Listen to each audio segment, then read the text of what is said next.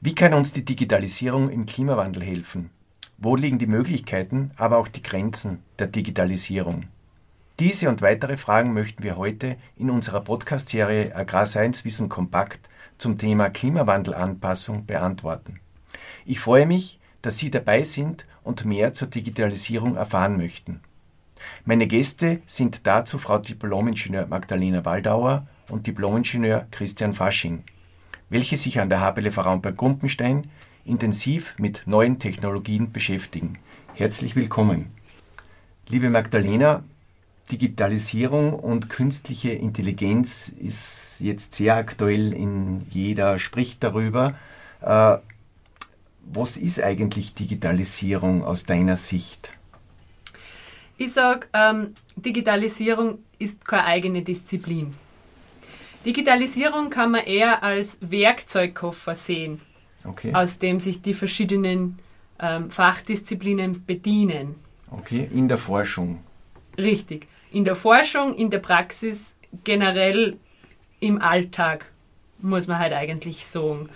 Und wenn man das jetzt auf die Landwirtschaft bezieht, ähm, es hat ja jetzt schon einige Folgen in diesem Podcast gegeben und eigentlich zu jedem Thema hat die Digitalisierung etwas hinzuzufügen, gibt es innovative Technologien, die als Werkzeug dienen können. Nehmen wir zum Beispiel den äh, Rinderstallbau her, wenn ich einen neuen Rinderstall baue. Und wenn dieser technisch ausgestattet ist, dann kann ich die Digitalisierung gleich mitdenken. Dann beziehe ich sie in mein Management mit ein ähm, dann überlege ich mir, wie sind meine Einrichtungen gesteuert und so weiter. Mhm. Genauso im Grünland. Da geht es auch um Monitoring vom Klimawandel. Welche Daten kann ich erheben? Welche kann ich automatisiert erheben unter Umständen? Und Christian, du beschäftigst dich ja äh, in diesem Zusammenhang auch mit Sensoren, äh, die sich in Tieren befinden, die Temperaturen erfassen können, die Verhaltensänderungen erfassen können kann uns das in Zukunft äh, in der Anpassung, im frühzeitigen Erkennen beispielsweise von Hitzestress behilflich sein? Ja, würde aber ganz gerne etwas früher noch anfangen. Ähm, die Digitalisierung, ähm, es geht da um Methoden, um neue Methoden ähm, mit Hilfe digitaler Technologien, die uns helfen, zum einen Hitzestress in erster Linie zu vermeiden bei den Tieren, ist ein großes Tierwohlthema, das Ganze. Mhm. Ja. Mhm. Also zum einen Hitzestress im Vorfeld zu vermeiden, dass ich erkenne mit ähm, ähm Temperatur, Luftfeuchtigkeitssensoren, äh, mit der Wettervorhersage auch, dass sich ein sehr heißer Tag beispielsweise abzeichnet. Ja. Und dass ich frühzeitig schon reagiere. Frühzeitig reagiert und dann gibt es diese Sensoren, die an den Tieren montiert sind und mit Hilfe von denen ist es möglich, ähm, Hitzestress auch zu erkennen, ja, frühzeitig zu erkennen, Hitzestress und ganz gezielt ähm, Maßnahmen einzuleiten und in Abhängigkeit von denen stufenweise äh, Maßnahmen ähm, einzuschalten, also Systeme einzuschalten. Das fängt bei der Belüftungsanlage an, geht hin bis zur ähm, Beregnung. Da gibt es also ein schönes Wort, kontextsensitiv, also dass einfach mehrere Bereiche äh, sich angeschaut werden und in Abhängigkeit der Umweltbedingungen einfach schrittweise Maßnahmen getroffen werden.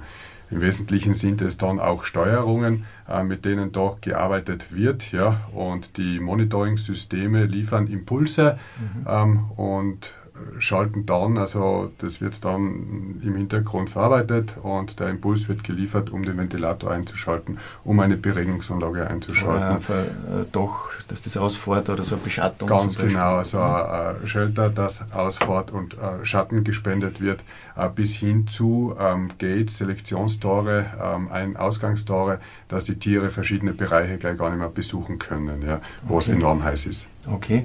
Äh, wenn man jetzt, äh, das, da sind wir sehr tief im Tier, Tierhaltungsbereich drinnen. Äh, Magdalena, wie schaut es im, im, pflanzenbaulichen Bereich aus? Gibt es da äh, Technologien, die uns heute helfen, Klimawandelanpassung äh, im pflanzenbaulichen Bereich?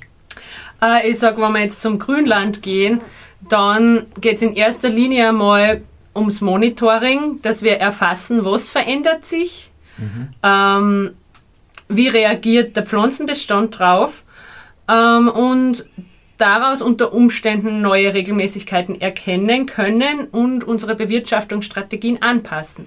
Du Und meinst zum Beispiel bei Beregnungen steuern, oder? Beispiel. Beispielsweise, aber genauso Schnittzeitpunkt und so weiter. Und das kann erfolgen, ähm, denkbar sind zum Beispiel über Satelliten, da gibt es ja Projekte, die laufen. Das kann auch mit Drohnen erfolgen. Und da kann ich einerseits eben beobachten, was passiert momentan ähm, und was sind auch Unterschiede in den Bewirtschaftungsstrategien und ihren Ergebnissen. Das heißt, äh, Kollege Schaumberger Andreas und Klingler Andreas arbeiten ja da mit Satellitendaten, wo man in Zukunft Modelle haben wird, äh, um die aktuelle, den aktuellen Ertrag zu bestimmen, Futterqualität zu bestimmen. Und ich kann sozusagen äh, relativ flexibel dann auch den Erntezeitpunkt festlegen oder wenn ich das auch noch kombiniere mit Wetterprognosedaten, kann, kann ich sozusagen auch in der Steuerung meines Erntetermins äh, arbeiten, beziehungsweise im Nachhinein, wenn es Probleme gibt, äh, sieg ja äh, Futtermangelsituationen, wie die in Österreich sind, also Futtermittelbilanzen. Äh, ich glaube, das hilft uns dann auch in der Unterstützung der Landwirtschaft durch Förderungsmaßnahmen, Steuerungsmaßnahmen, wenn, wenn Hitzeereignisse waren, Trockenheit oder auch bei Hagel zum Beispiel, oder? Ja, richtig. Und da geht es nicht nur darum, dass ich die Daten verfügbar habe durch diese innovativen Technologien, sondern auch, wie ich sie nachher verarbeite in Modelle, die mir möglichst präzise vorhersagen können, was passiert. Und auch da spielt die künstliche Intelligenz eine Rolle, die das Erstellen solcher Modelle überhaupt erst möglich macht. Das heißt, künstliche Intelligenz liefert uns die Tools, um die Daten zu bewerten.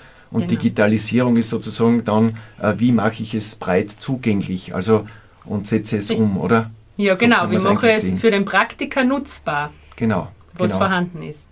Äh, Gibt es sonst noch Bereiche, wo ihr sagt, äh, da ist Digitalisierung ein Thema im Klimawandel anpassen?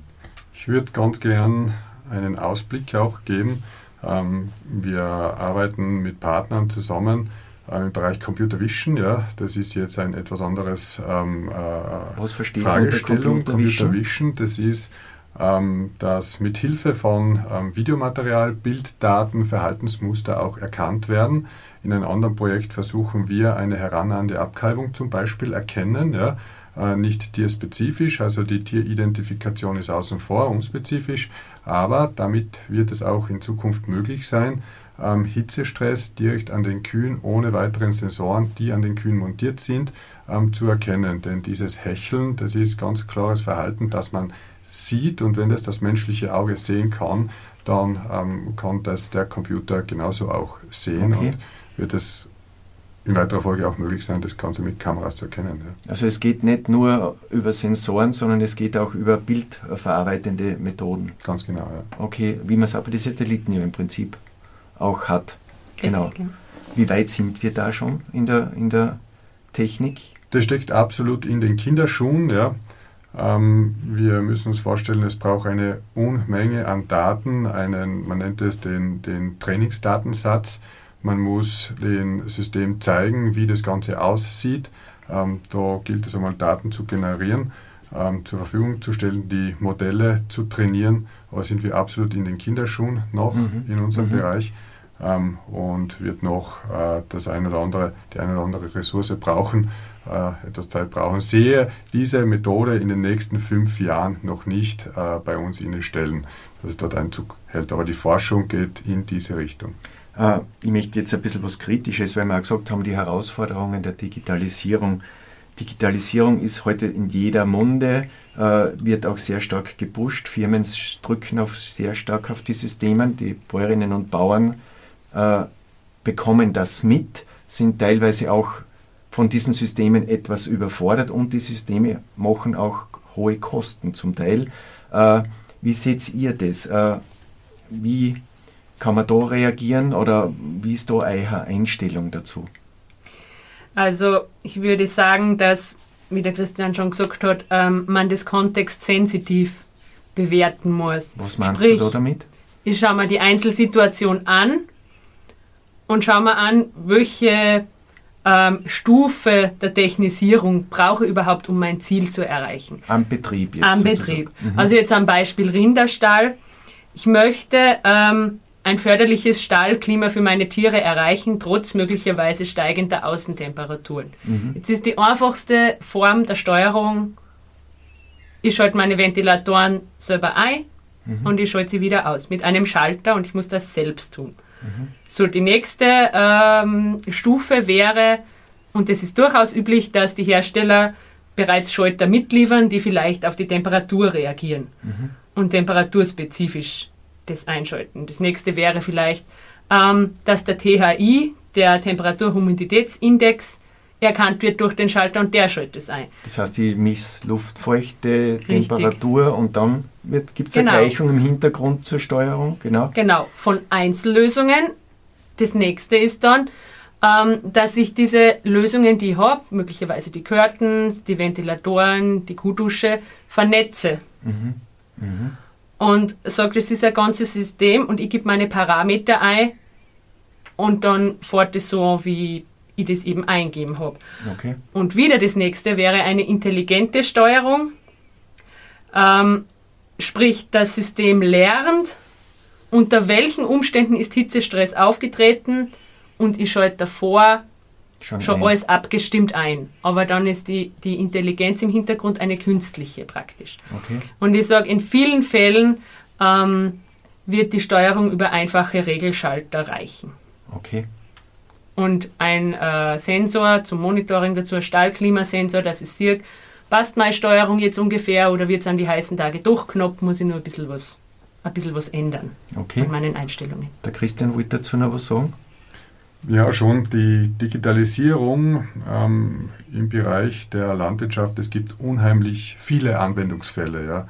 Und es ist für mich auch völlig nachvollziehbar als Techniker auch, ähm, dass das enorm begeistert und, und dass diese Gefahr besteht, dass man sich da in eine Richtung entwickelt, ähm, aufgrund der Begeisterung, wo die Verhältnismäßigkeit in weiterer Folge nicht mehr gewahrt ist, ja, also zu Kosten zu Nutzen, ja, ähm, weil es eben so enorm begeistert und das eine ergibt das andere und es ergeben sich neue Ideen daraus und das könnten wir noch machen und das könnten wir noch machen und es ist so vieles möglich plötzlich und es gibt auch ähm, sehr viele Tools, wo ich immer sage, ähm, bitte behalten wir ähm, diese Verhältnismäßigkeit im Auge, Kosten zu genau, nutzen, Kosten oder? zu nutzen und ist es denn tatsächlich rentabel oder motiviert es uns in einen ersten Schritt? Und wie ist denn die ganze Usability? Ähm, wenn ein entsprechender Wartungsaufwand notwendig ist, um das System zu bedienen, dann mag das in einem ersten Schritt ähm, keine Rolle spielen. Ja? Ähm, und, und das ist toll, da in der Früh noch was zu bedienen und zu schalten, aber spätestens nach drei Monaten ähm, ist das Ganze sehr frustrierend, wenn das nicht, äh, diese Usability nicht gegeben ist und das nicht ähm, von selbst Bedienbarkeit, du? Ein- ja, genau. Bedienbarkeit. dass es ein Selbstläufer ist letztendlich und ich nur als Praktiker ähm, über Praktikerin über die äh, wichtigsten Sachen informiert werde, wo ein Handlungsbedarf in weiterer Folge auch besteht. Ähm, da gibt es ähm, eben auch sehr viele ähm, Start-ups, die letztendlich auch daran scheitern werden. Das prophezei ich einfach so. Ihr seid ja in einem internationalen Forschungsprojekt drinnen, wo es ja gerade um das geht, dass man Tools, die auf den Markt kommen werden, vorab wissenschaftlich prüfen lässt und sozusagen ein Gutachten erstellt.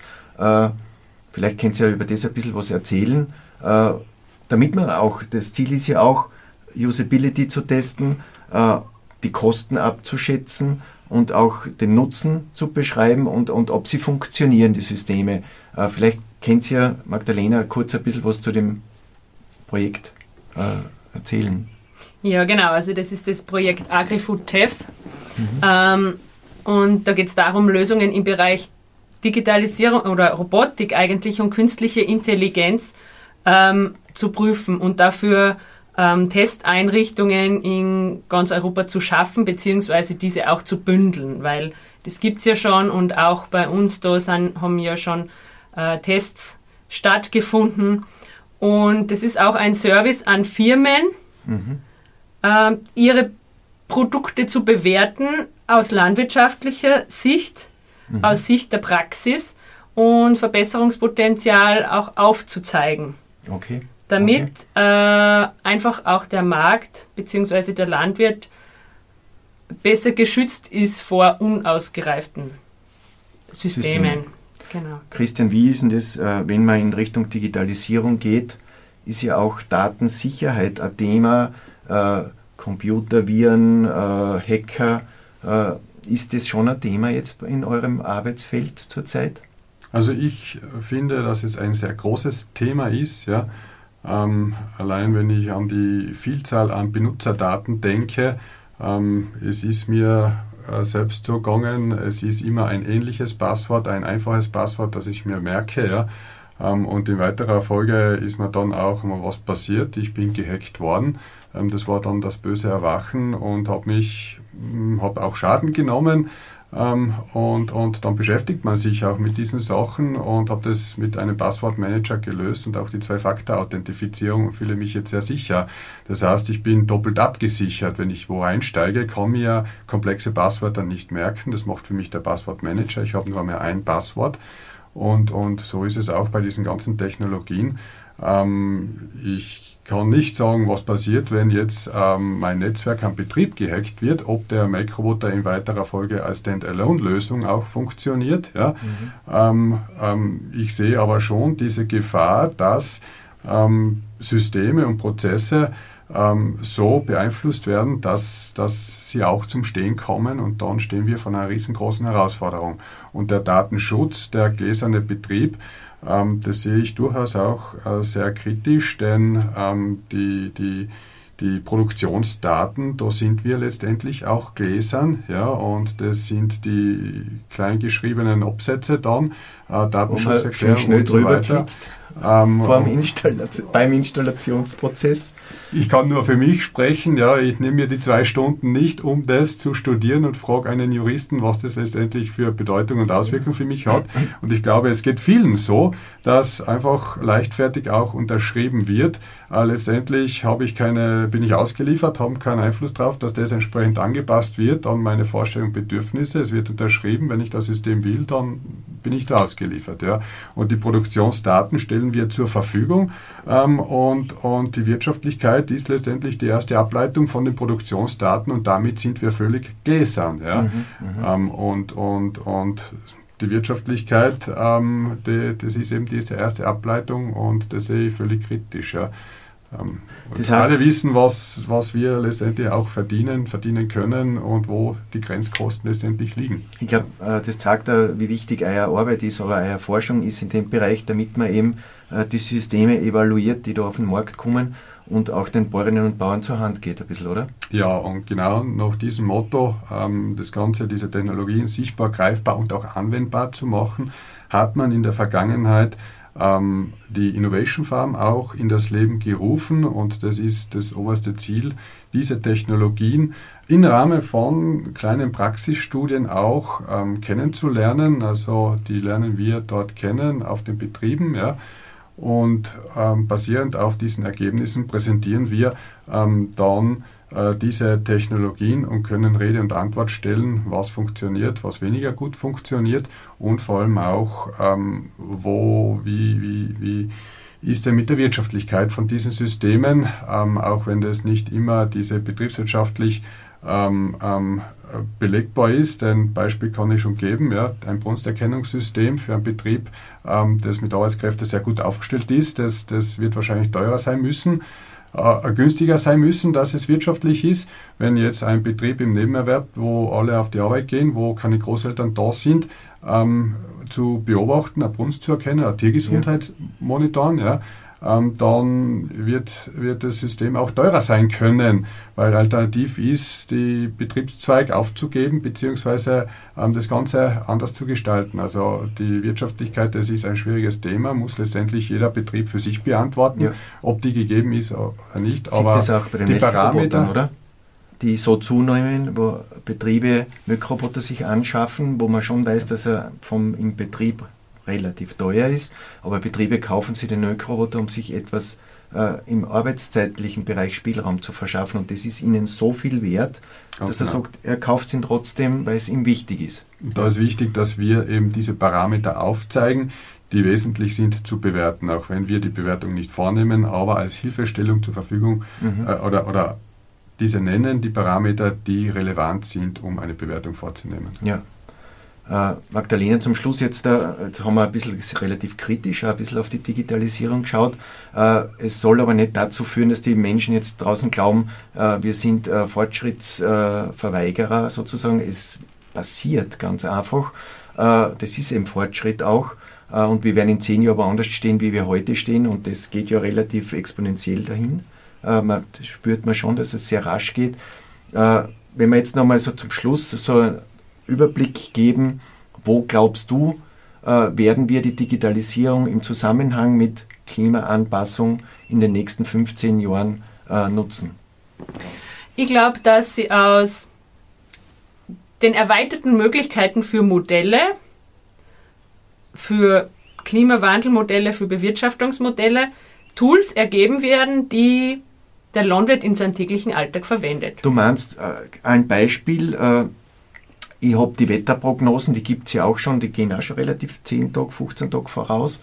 Äh, ich weiß, wie das Wetter wird, ich weiß, wo ich jetzt stehe und das Tool kann mir schon eine Prognose machen oder schon frühzeitig Reaktionen im Pflanzenschutz zum Beispiel oder in der Bewässerung oder in der Steuerung der Stallungen liefern, oder? Sowas zum Beispiel. Genau. Oder? Und ähm, die Daten, die einfließen und das Modell selbst läuft im Hintergrund, aber ich als Praktiker, ich habe dann weitere Werkzeuge zur Verfügung, mhm. die mir helfen können mhm. in dem Kontext. Sei es in der Tierhaltung, sei es in der Grünlandbewirtschaftung, im Ockerbau. Genau. Und das wird dann Bestandteil von unserem Alltag sein und uns unterstützen, im besten Fall. Genau. Das heißt, es, es braucht natürlich dann auch in der Ausbildung äh, junge Bäuerinnen und Bauern, aber auch Ältere, die da mitgenommen werden auf diesen Prozess oder, oder in diesen Prozess. Äh, ich glaube, dass es auch Bildungsmaßnahmen in Zukunft geben muss, wo gerade die Digitalisierung dann äh, den Umgang mit Daten, mit Datensicherheit, ist alles das, was wir vorher geredet haben, das muss man ja auch lernen, oder? Ja, genau. Und ich glaube, da ist es wichtig, dass ich nicht jeden Trend hinterherlaufe und nicht überall aufspringe, aber dass ich durchaus die Entwicklung im Blick habe, mhm. dass ich immer einen, einen, einen gewissen Überblick habe über das, was gibt es überhaupt, was steht zur Verfügung und mhm. wie ist der Entwicklungsstand und mir dann überlege, was ist für mich gut, was ist für meinen Betrieb nützlich und, und was möchte ich verwenden. Was brauche ich eher nicht und genau, was brauche ich eher genau, nicht, weil genau. ich das gern selber mache oder oder oder. Mhm. Weiterbildung finde ich enorm wichtig, Ausbildung und Weiterbildung. Und vor allem jetzt in dieser schnelllebigen Zeit und wo der Fortschritt so rasch stattfindet in diesem Bereich, ja, ähm, brauchen wir denken an diesen Chatbot, ChatGPT, wie rasant diese Entwicklung da ist. Und da sind wir zum einen gefordert, unsere nächste Generation ähm, ähm, ganz wertfrei, weder gut noch schlecht, wertfrei einfach zu unterrichten, zu zeigen, welche Möglichkeiten das es gibt, zu motivieren, sich weiterzubilden.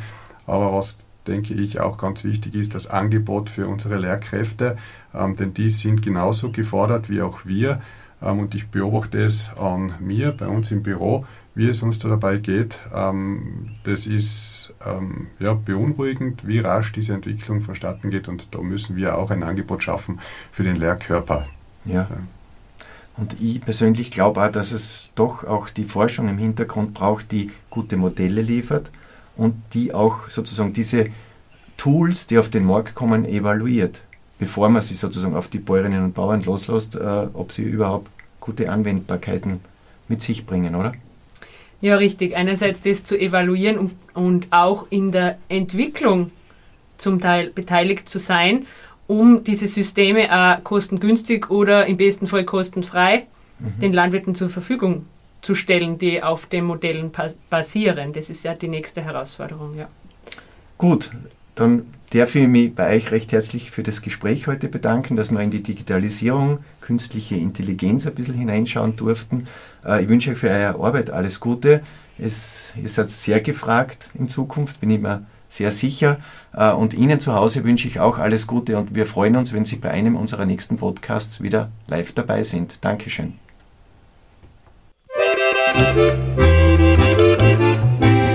Raumberg Dumpenstein